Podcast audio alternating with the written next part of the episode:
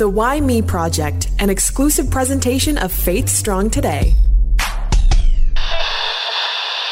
Holly, I'll say this that I am, when it comes to conversations, maybe it's because I don't know a lot about uh, film and movies and I like watching them and I eat a lot of popcorn. It's great that we're able to dive into and have uh, incredible conversations with people who know a lot more than we do. Absolutely. See, that's the joy of this job is that we don't have to know anything. We just have to know the right people. And I think Dan's the right people. I would say, I guess we'll see, but I mean, he is a professional. Why don't we welcome uh, Dan Kuman, my friend? How are you? Good. Thanks for having me on. We like to ask the skill testing question because we never know where it's going to go. Dan, who are you and where did you come from? That's a tough one to start with, but my name is Daniel Kuman. I actually grew up in Red Deer, Alberta, then moved out to Vancouver Island. My wife grew up on Hornby, which is a small island in the Gulf Islands over here.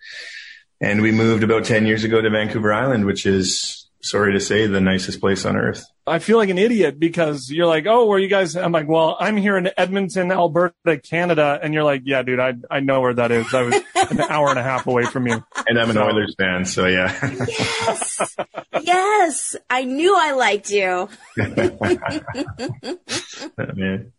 So what was life like growing up in the booming metropolis of Red Deer until you then realized that there was, I mean, no disrespect to Red Deer, but things greater outside of that uh, city? Yeah, it's um I was there for 25 years. I, I think what I love most about Alberta is the people. Like there's really solid community. I had some really, really strong friendships, lots of family there. So it was a great place to grow up. And um actually it was while I was in high school, we convinced with great difficulty our um, administration at the school to allow us to leave the country and go to a volleyball tournament in Brazil. And that was the first time I think I was ever on a plane. I was like 16 years old.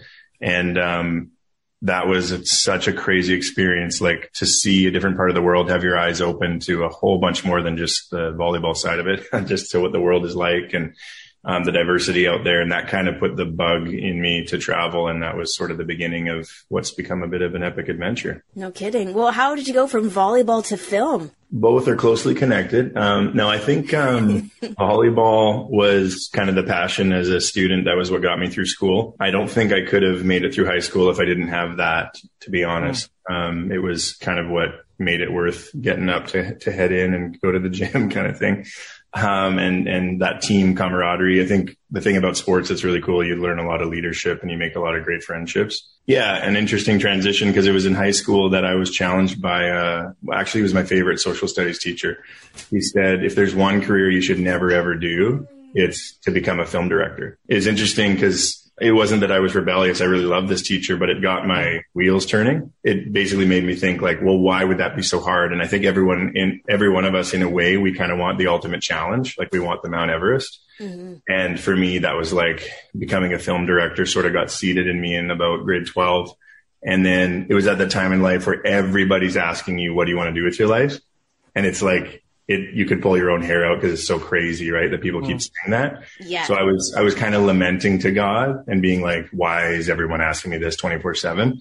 And he turned around and asked me the same question. He's like, what do you want to do with your life? It was intriguing because he asked it totally in a different spirit with no strings attached. And it was like, if you could do anything, what would you do? Hmm. And that was at the moment that the light bulb came on. And I was like, I want to make films and I want to see the world. How does somebody jump into that though? Because I mean, I, nowadays it seems like anybody with an iPhone can go and see the world and make film, but you do it professionally. You do it in a different sort of way. Is it then, do we go to school for that or do you have to then travel to Toronto or Vancouver or what was the next step? There's kind of two ways you could go about it. We chose the non-education school route. you can basically go through school, get degrees, get kind of connected into the industry, work your way up the ladder, as they call it. Or our route was let's invest in our own company, buy all the mm-hmm. film gear and just run around the world making shows. And I think the, you know, uphill battle because you don't have the connections to start with and you're also learning in the field. But that was kind of what we considered our film school was like let's go out there and like just trial by fire. And um, that's exactly what we did. We went to kenya india thailand and malaysia and we had all of our film gear and it was scary because i mean it was in a time where like a film camera weighed like 100 pounds and you had a box this big that you're hauling around like the sahara kind of a thing and um, it was intense and it was really really growing experience and it kind of bonded us with our well, the brothers that started the studio and three other friends, and we just got out there and uh, we learned out in the field. So that's the way that we did it. Um, not always easy, but it's been a blast. The School of Hard Knocks. What were some of your uh, biggest lessons learned on that first trip? Don't commit your life as a slave to someone to get money to do a project. Uh-huh, okay. um, we uh, we committed three months of hard labor to someone in adv- as an advance to get money to buy plane tickets for that trip. So in a, in essence, when we got back, it was almost like we were just working for free. oh. And um, but but it was also like that being said, in all seriousness, was probably one of the better decisions we made because it put us in a position where we were able to go pursue our dream. And we had this generous business owner that advanced us the money to buy those tickets, which those were the, the good old days when a plane ticket around the world was like five, six thousand dollars a person or whatever. And, um, yeah, so it was pretty crazy. And, and that kind of got us, it got us to realize that I think ultimately, like we were called and our destiny was to tell stories that had a real world impact and that weren't just about like pursuing a quote unquote Hollywood dream, but kind of having stories that were meaningful and that would matter and make an impact on the world. And that's kind of what we got roped into. you keep saying words like we and us. So there are, you had said friends and brothers. Uh, obviously there are more people involved than just you. Yeah, so our Unveil Studios is made up of myself and my two brothers. Well, we, I have three brothers, but two are part of the studio, uh, Matthew and Andrew. So the three uh, Kuman brothers make up the studio now, and um, it's really fun to to work with brothers that you can work well with and kind of create things and um, tell stories together. Uh, as brothers, did you guys have the same dream then going into this, and you all figured that this is where you wanted? Uh, the studio to go, this is what you wanted your films to be like? Yeah, it's kind of interesting actually. Like, there was sort of a, bit of a mutual thing that happened was like they were already traveling the world because they were older and that kind of put the travel bug inside of me. And then I started mm-hmm. pursuing the film stuff and that put the film bug in them. And so, um, my brother Andrew was in Malaysia or like Mongolia or something like that at the time. And then my other brother Matt was in Australia. And I was like, Hey guys, we should make films. And then I was still in high school, um, at the time. And that kind of just started to, to brew and fester. And it was about a year later that we did that first big documentary trip around the world. And then, uh, kind of realized that this is something we really want to do. It's interesting because when I think of Red Deer, I don't necessarily think of the arts. I know they've, they've got actually a pretty decent art community. What was one of those seeds that were planted in your heads so young to go into that realm? I kind of want to, um, we realized this recently. I want to give a shout out to my mom and dad because they, when I was in about grade seven, they did, it was totally random and outside the box. And again, like you said, now everybody has an iPhone, but back then it was like shoulder cameras that barely did standard definition video. Mm-hmm. And, um, you, they did a project when I was very young, um, that was called The Greatest is Love. And it was based on First Corinthians chapter 13. And it was like a 35 minute documentary essentially and it's a really beautiful film. And basically one day my dad just like felt like we have to make a film about this. Like there was absolutely no film background in my family. And so he hired a local um, filmmaker named Harley Hay and they went and they made this movie. And that I remember being on that little film set and it was being filmed at a church actually and just like a little bit of a setup there.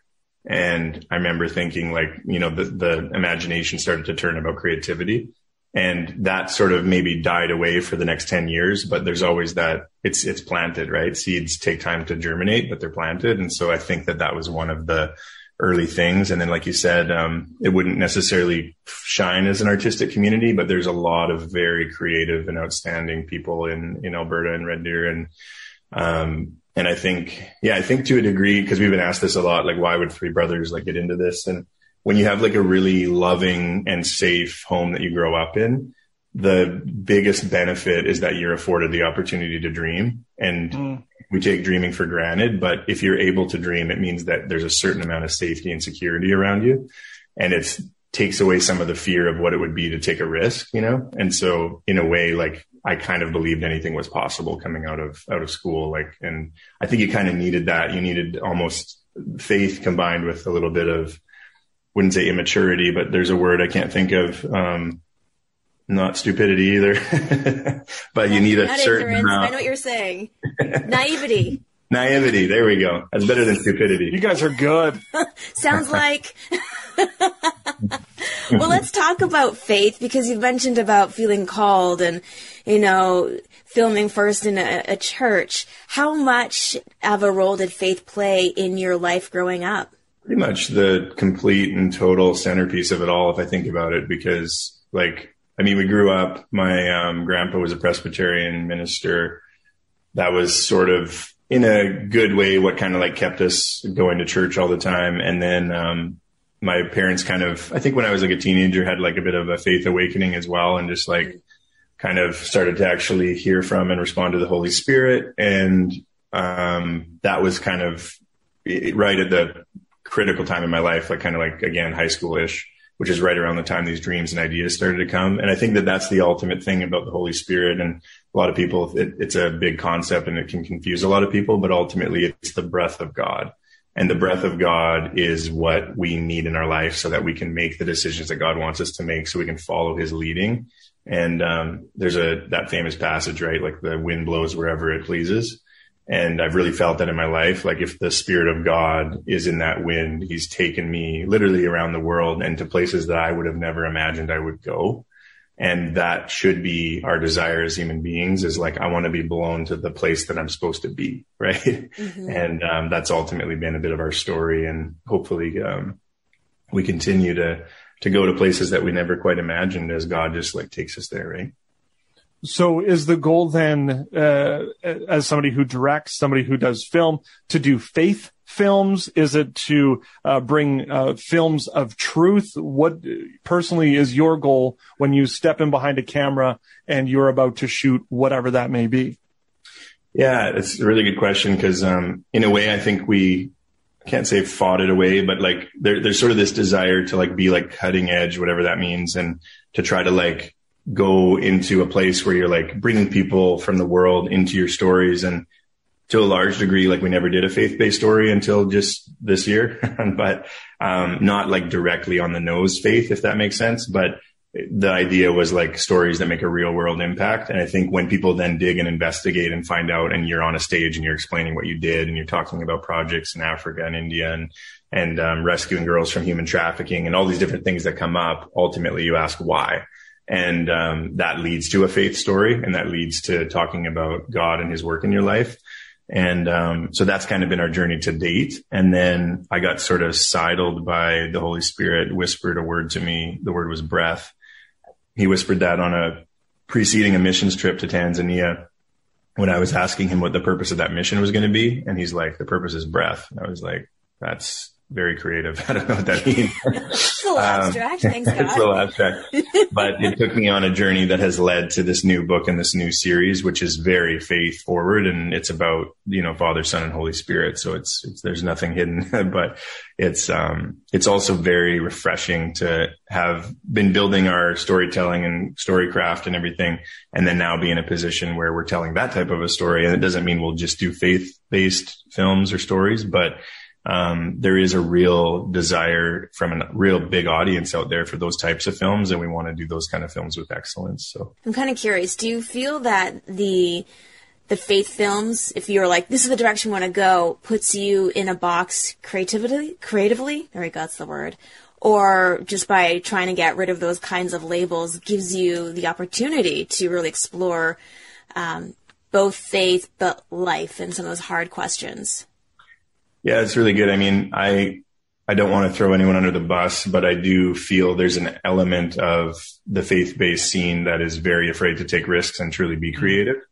And I would challenge any people of faith out there not to let that put you in a box because that's something that we've even with distributors and people in that area, you know, we've felt that pressure or like, you know, take this out or do this or um, and it can lose its authenticity pretty quick if you start pulling some of the key elements away. And ultimately creativity, it's not a clean and precise journey, right? It's like it's supposed to become something really, I mean, in documentary film, you basically start with an idea and it morphs into something that's completely, not completely different, but like largely it's a different um, end product than you envisioned. And that's because it's authentic, right? And so I think that the arts in general are supposed to take that path where you're like, yeah, I have this like shining idea of my imagination of some beautiful thing. And it's like, you know, like, it's like when you're a kid and you're like, I'm going to draw this amazing picture of a scene. And like, once you actually try to take it from your mind to paper, it's, you, there's a bit of disappointment usually. It's like, it didn't look the way that I fully envisioned it because in your mind's eye, you can see it perfectly. Right. Mm-hmm. But then it's like, then you have to actually collaborate with people and then you have to work out a problem and then you have to put all those minds together and create an actual tangible thing and then you got to add color to it. And then, you know, like when you draw a picture and you add the color and it like kind of messes it up again. like it's every like drawing it was, I've done. like it was really good when it was line art, but now that I colored it, it looks different. Um, so there's a little bit of that element. And that's why I actually love filmmaking because it brings together all, if you think about all the art forms, like the visual art forms, it brings them all together. You literally have painters, you have carpenters, you have sculptors, you have people that do music, you have people that act, you have people, you know, you bring all those different pieces together and you have people that write and you have people that direct. So you have like all these different pieces. And if you think about any movie that you like, pretty much if you like it, it's generally, it's a masterpiece, you could call it because it came together from so many different creative minds and people and hands. And it became something that was actually accessible, right? So it's, it's amazing if you can have that impact uh, through a project. So is it different when you were to, if you were to do a, a long, uh, a long film to a short film to a doc? Is it all somewhat the same or is there very, a lot of differences when it comes to uh, creating it and making it happen? There's a filmmaker that I wouldn't necessarily recommend any of his movies on this podcast, but I think um, he's really inspired us is Robert Rodriguez he basically he created those films like Once Upon a Time in Mexico, and eventually kind of started making more like kids films and things, um, or like that Alita movie recently. But his thing is that he did everything. He wrote it, produced it, directed it, edited it. He actually wrote the music in his first original films. Mm. What's inspiring about it is not that he wasn't willing to collaborate, but he was willing to make it happen. And that's to a degree like what we want to be like is that flexibility of like if there's a role that needs to be filled that we could fill it. So like we're good at operating camera, we can direct, we can produce and get the people together and like you don't always want to carry all the torches, but if it allows you to move a project forward and that's kind of the journey to a degree of how we've gotten things like off the ground is just being willing to wear a lot of hats and then when a budget finally arrives, you get some people together, you know. Um, so that's a bit of our story, but because I, I've, that kind of answers somewhat of my question. And like, if you look at a Scorsese or a Bruckheimer, do you see some of these films and like, mm, I'd really want to incorporate that, or I also don't have the hundred million dollar budget to blow up Transformers. Yeah, yeah, I would love to have a hundred million dollars to blow up Transformers, but it's it's kind of such it's such a niche area. These like big budget producers and directors, like there's literally like you can name them because there's like a fifty of them, you right. know. And um, everybody wants that, and everybody judges everything based off of that, which is that's the intriguing part too. As a filmmaker that makes a million dollar movie, is like you're judged as if it's a two hundred and fifty million dollar movie, which it's not actually fair. But in a way, you just have to accept and embrace that because like the critics critics will watch it with that eye, right? Mm-hmm. And so you can't be like, yeah, but it was an independent movie. You know, it's like as much as that's true, and as much as it's a di- should be a different brush, it's painted with the same one. So it's interesting because in a way those films make it so that our work is a little bit harder as independent filmmakers, but mm. it's a good challenge to be forced to pursue excellence, you know? Yeah. Uh, you're talking about God giving you the word breath. You're talking about you and your sense of your family working together and wearing many hats to make it happen. And you decide to put the hat on as author. And so Breath of Life came into existence. Did you ever think that you'd put pen to paper and dive into that creative realm? I honestly didn't. Like, I know I, I had success with writing throughout like um, high school and things like that. And, but it, it kind of was a torch that especially my brother Andrew carried and he's an incredible author and writer. And so he's written some of our screenplays and he's written books and stuff. And, um, in a way I didn't imagine carrying that torch. And then mm what essentially happened was there was so much insight coming through like what God was speaking to me about and through studying scripture that it actually became a burden that I was like, I have to write this. Hmm. Um, and when I started to share the story of what I was hearing, it's interesting because like I've traveled to like Tanzania a whole bunch and a few different places have been more like the regular places I visit and um, in Tanzania. And then when I came back to Canada after a mission trip, I was sharing specifically about this breath idea that God was speaking to me about. And it was one of those rare times, like in a church setting, like if anyone's ever shared a testimony or like preached in front of a group of people, it's like, even if it's like life changing, maybe one or two people will come and comment. it's like you don't ever yeah. really get like a pat on the back, right? And, um, which you don't do it for that, but sometimes it's encouraging to hear feedback. And, um, anyways, I shared this thing about breath and honestly, like every single person in the building came and talked to me. Hmm. So it was like, there was something about it that was really, really fresh and really important. And, um, that really gripped me. And I was like, I have to write this down. And, um, it turned into a, a book and a docu series. Uh, what do you want people to get from it? I mean, it, it's it, it's interesting for you because you do film and you can kind of visually see reaction from people. In some ways, uh, a book could be a lot more intimate, and so you might not necessarily get that. So the reader gets a little more one-on-one time. So what are your hopes from it? Honestly, um, as the title says, breath of life, I truly hope and pray it'll be a breath of life for people. We've had the oxygen sucked out of us pretty hard over the last number of years there's um, literally been like pressure on our like breathing. There's been anxiety in the atmosphere. There's been um, literally things covering our mouths, right? And I want people to get a breath of life and to um, breathe in the Spirit of God. And just if I could touch on kind of the concept of the book is essentially so God whispered this word breath to me. The first thing I thought of was the Genesis story because it says in Genesis 2 7 that the Lord God breathed into the nostrils or the face of Adam.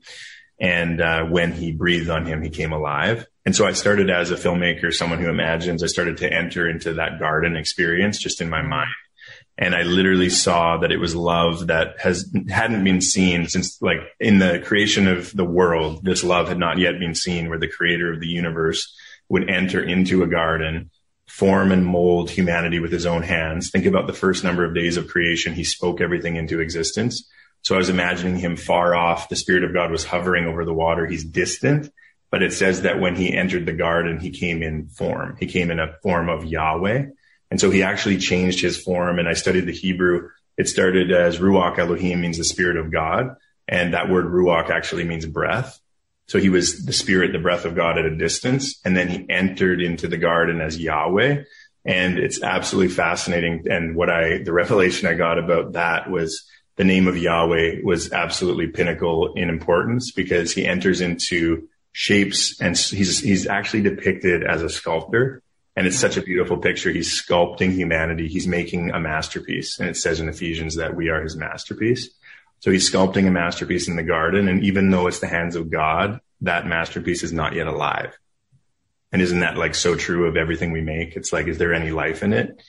And then he holds and it says he cradles adam in his hands. And it's like the most intimate moment because it's like the kiss of god against the face of humanity and then he actually breathes the sound of his name onto Adam by saying, Yahweh. So he, his breath is his name. The name of God is on our breath.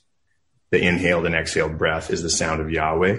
And when that name, which has power, touches the face of Adam, he actually comes alive. So it's actually the very breath of God that made humanity alive. And then it says in the book of Job that if God it actually says if Yahweh was to withhold his breath, that all of humanity and the universe would cease to exist instantly. and so the vapor of God, his breath is upholding the universe and it's upholding us right now. And then, so I just began to like kind of picture that and study that. And every breath ever is a quiet utterance of the name of our creator. With every breath, we continue to actually tell creation that God made everything, that God is creator, that he upholds everything. And then it started to really impact me when I thought of his holiness and thinking like, if the holiness of God, because it says like the actual, the third commandment is don't take the name of the Lord God, which is in Hebrew Yahweh. Don't take the name of Yahweh in vain, but we say the name Yahweh every time we breathe. So are you taking his name in vain or are you blessing his name? It says in the book of James that life and death are in the power of the tongue. Are you speaking? Are you breathing life or are you speaking and breathing death? Because it also says, sorry that I'm rambling, but it says in um, the book of Acts when it talks about Paul the apostle, before his conversion experience, he was breathing murderous threats. It says that he was actually breathing. So as he was saying that name Yahweh, he was cursing and blaspheming the name of his creator. But how much hope does that give us? Cause he then encountered Jesus. He encountered Yahweh, you know, and ultimately that's why I want to live my life so that my breath is like pure so that I actually have the breath of God. And thankfully he gave us to that when he gave the Holy Spirit. And the Holy Spirit literally can be translated as the holy breath of God.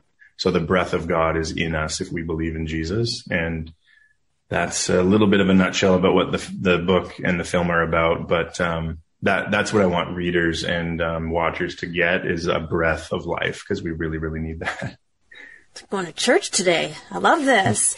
It's such an, an, I mean, leave it to creative to be able to pull that out of Genesis because often when you go through your Bible readings, you know, you're like, oh yeah, God breathed that's neat, right? So to really create that visual is is very powerful.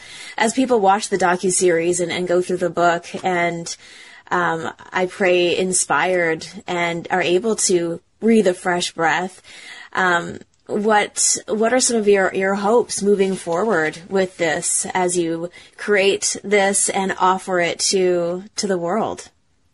Well, I um at this point hope that we get all the resources together to finish the second and third part of the show because we're we're one part in. Um, and then yeah, we've we've had some incredible endorsements and connections through the project and through the book. Um, the series itself features, um, if anyone's familiar with the Chosen series, it features Dallas Jenkins, creator and director of the Chosen. Features Rabbi Schneider, who's um, the host of some successful shows that many people may have seen. Um, it features some guys from a group called Reasons to Believe, uh, astronomer Dr. Hugh Ross, and um, it's also narrated by Trevor McNevan of Thousand Foot Krutch and um, Kim Walker Smith of Jesus Culture Music. And so there's some really amazing people behind it, and um, there's just been some really cool connections that have come through it. And so I just hope that that continues and that sort of ripples out so that a lot of people get to see and hear hear the message most people when they write a book, they're like, okay, we're going to do a book. Maybe we'll do a Bible study, but it kind of just makes, uh, you just put that extra like, oh, by the way, we're also going to do a TV series. And, uh, I mean, I can only imagine what's, uh, what's next for you guys in, in that sense. Mm-hmm. Yeah. Thank you. Yeah. It's been, it's been fun because I mean, that, that was ultimately my takeaway of like, if God breathes or God speaks, it ripples into something big, you know, and that's why like you want to be quietly alone with God in your free time because you want to hear what his whisper is, right? If the word breath could turn into a full book and a series and whatever else is going to spin off of it, that's just a picture of the creativity of God because it starts mm. like that seed, right? And it's like that seed that becomes a giant tree and touches the roots touch down into the water and the leaves host the birds. And like that whole picture is really powerful of creation, right? So mm-hmm. just uh, to encourage listeners that, you know, it, it's okay if you just get one whisper or if you just get one little idea because it can grow into something.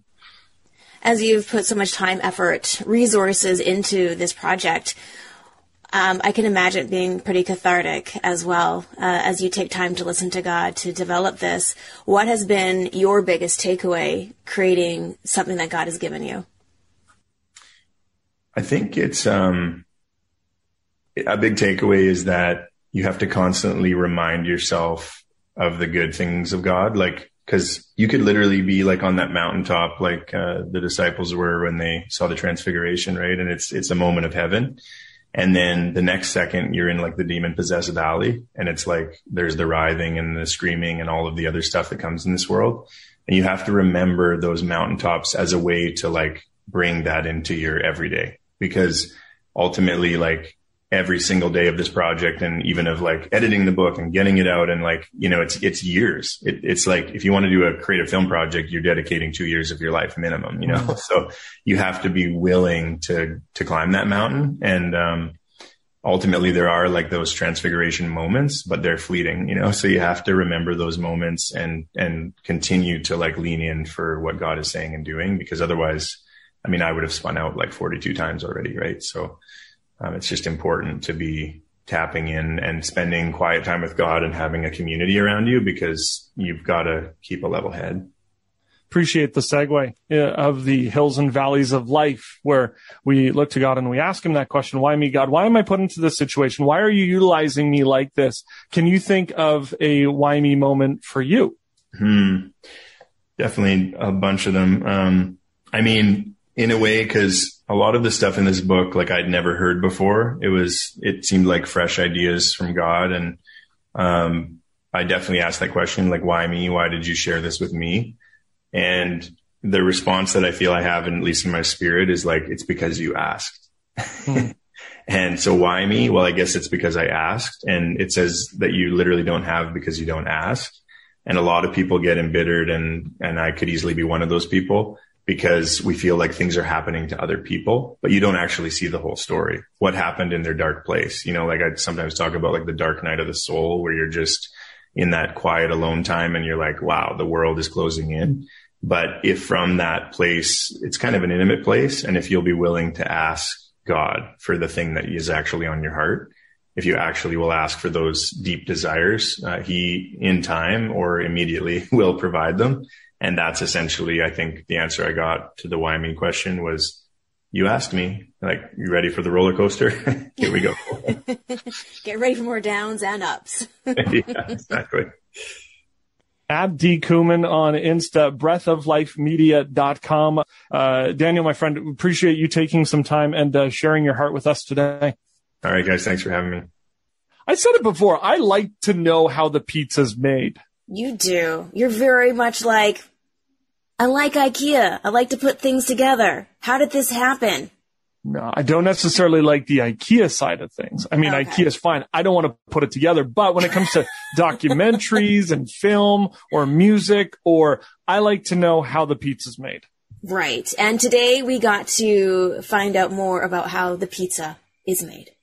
And the thing is, is that not everybody, everybody likes their pizza differently. It's true. I don't know how we got on this pizza. By the way, I am now hungry. Yeah. But uh, thank you to Daniel for taking some time and sharing his heart because it it's a world that is uh, very interesting because it's a world that you and I just aren't familiar with.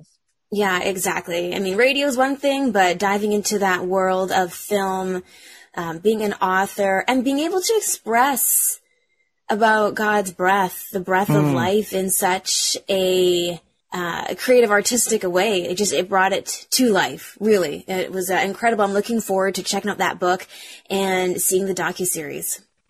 I do appreciate how you can read a verse or you could read parts of the Bible and it just, yeah, uh huh, I've heard it before. Yeah, uh huh, I heard it before. But now when you hear it, you're like, oh, I've never thought of it like that. Yeah, like Yahweh being an inhale, exhale.